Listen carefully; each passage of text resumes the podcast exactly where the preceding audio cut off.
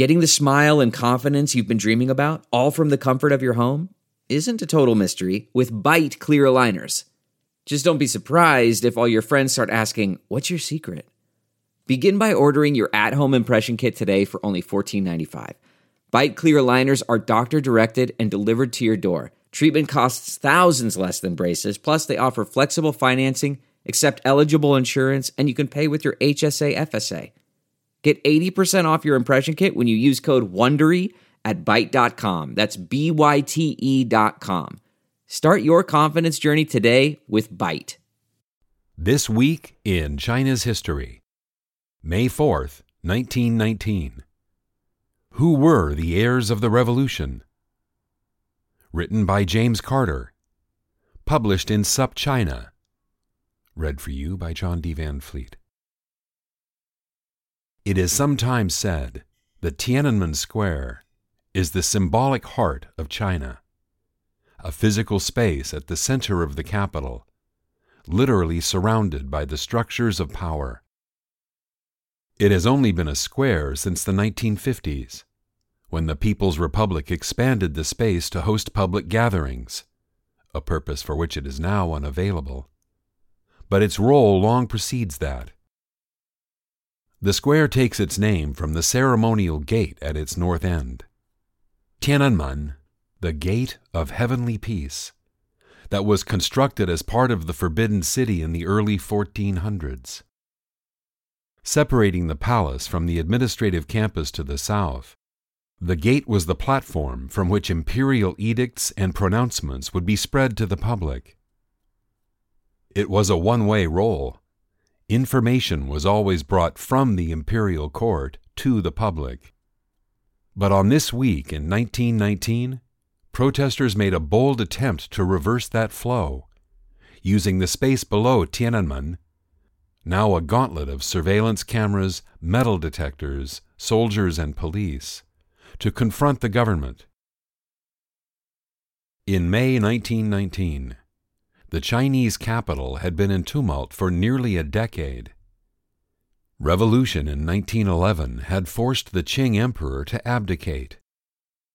Struggling to find its footing, the young Republic of China saw the outbreak of the Great War in Europe as an opportunity to be welcomed into the family of nations.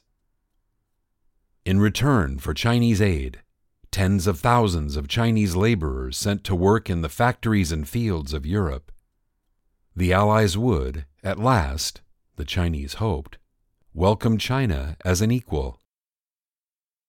One of the most tangible expectations of the Chinese side was that defeated Germany would return to Chinese sovereignty its colony at Qingdao, home of the lager that would become one of China's most recognizable exports buoyed by U.S. President Wilson's rhetoric of self determination of peoples, the Chinese were confident that their participation in the war effort would be rewarded. Instead, over the objections of the Chinese delegation, the Versailles Peace Treaty gave control of the colony to Japan, which had occupied Qingdao on behalf of the Allies since early in the war. News of the betrayal was published in a Beijing newspaper on May the 1st, and it was a body blow to Chinese reformers who had invested heavily in looking to the West as a model. For decades, the idea that Western culture, technology, and politics represented progress that China should aspire to had become conventional wisdom among many Chinese intellectuals and had encouraged not only the self strengthening movement of the 19th century, but also the 1911 Republican Revolution and the New Culture movement that had sought to renovate Chinese thinking in the 1910s. The veneration of the West was already shaken by the brutality and futility of the Great War, but now the treachery of European negotiators at Versailles seemed to confirm that the West, while not necessarily the enemy, was not a friend. On the morning of May 4th, thousands of angry protesters marched to condemn not only Western hypocrisy and Japanese imperialism, but their own government's weakness to protect its people's interests. Many of the protesters were students, including from newly founded universities like Tsinghua, and carried banners, some in English, explaining their demands. Return Qingdao! Boycott Japan! Down with traitors! Some 3,000 protesters gathered in front of Tiananmen, not yet a square, remember, and confronted the symbols of power with their grievances. Then they proceeded to the legation quarter to show their wrath to the representatives of the imperial powers. Denied access, they instead made their way to the home of China's finance minister, where they assaulted and badly injured members of the minister's staff. The minister himself, Cao Rulin, had seen the protesters coming and fled in disguise. Cao's home was set ablaze. The attack on Cao Rulin's home was a minor detail in the course of an historic protest, but it shaped the course of events. In response to the violence, police were summoned, arresting more than 30 students. Despite attempts to censor news coverage, details about the arrests spread around the country quickly. The government's attempt to arrest and then censor China's youth supported the protesters' claim that the government was appeasing foreign interests at the expense of China's own people, and that the greatest threat to China's survival was the weakness of its own leaders. Within days, student protest in Tianjin, Shanghai, and other cities illustrated the breadth and depth of frustration.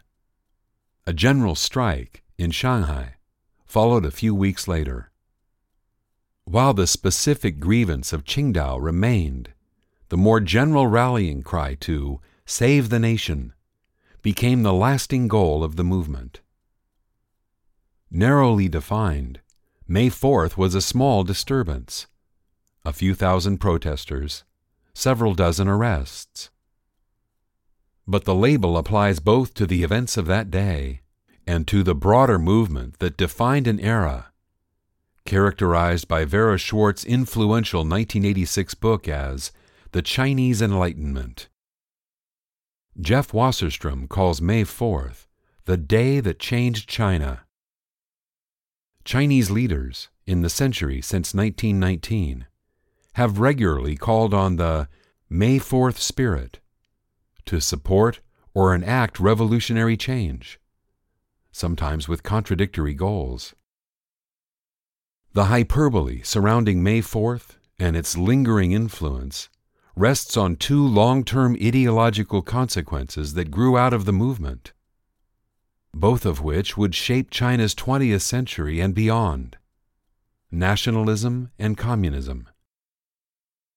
It has been said that the May 4th movement represents the birth of modern Chinese nationalism.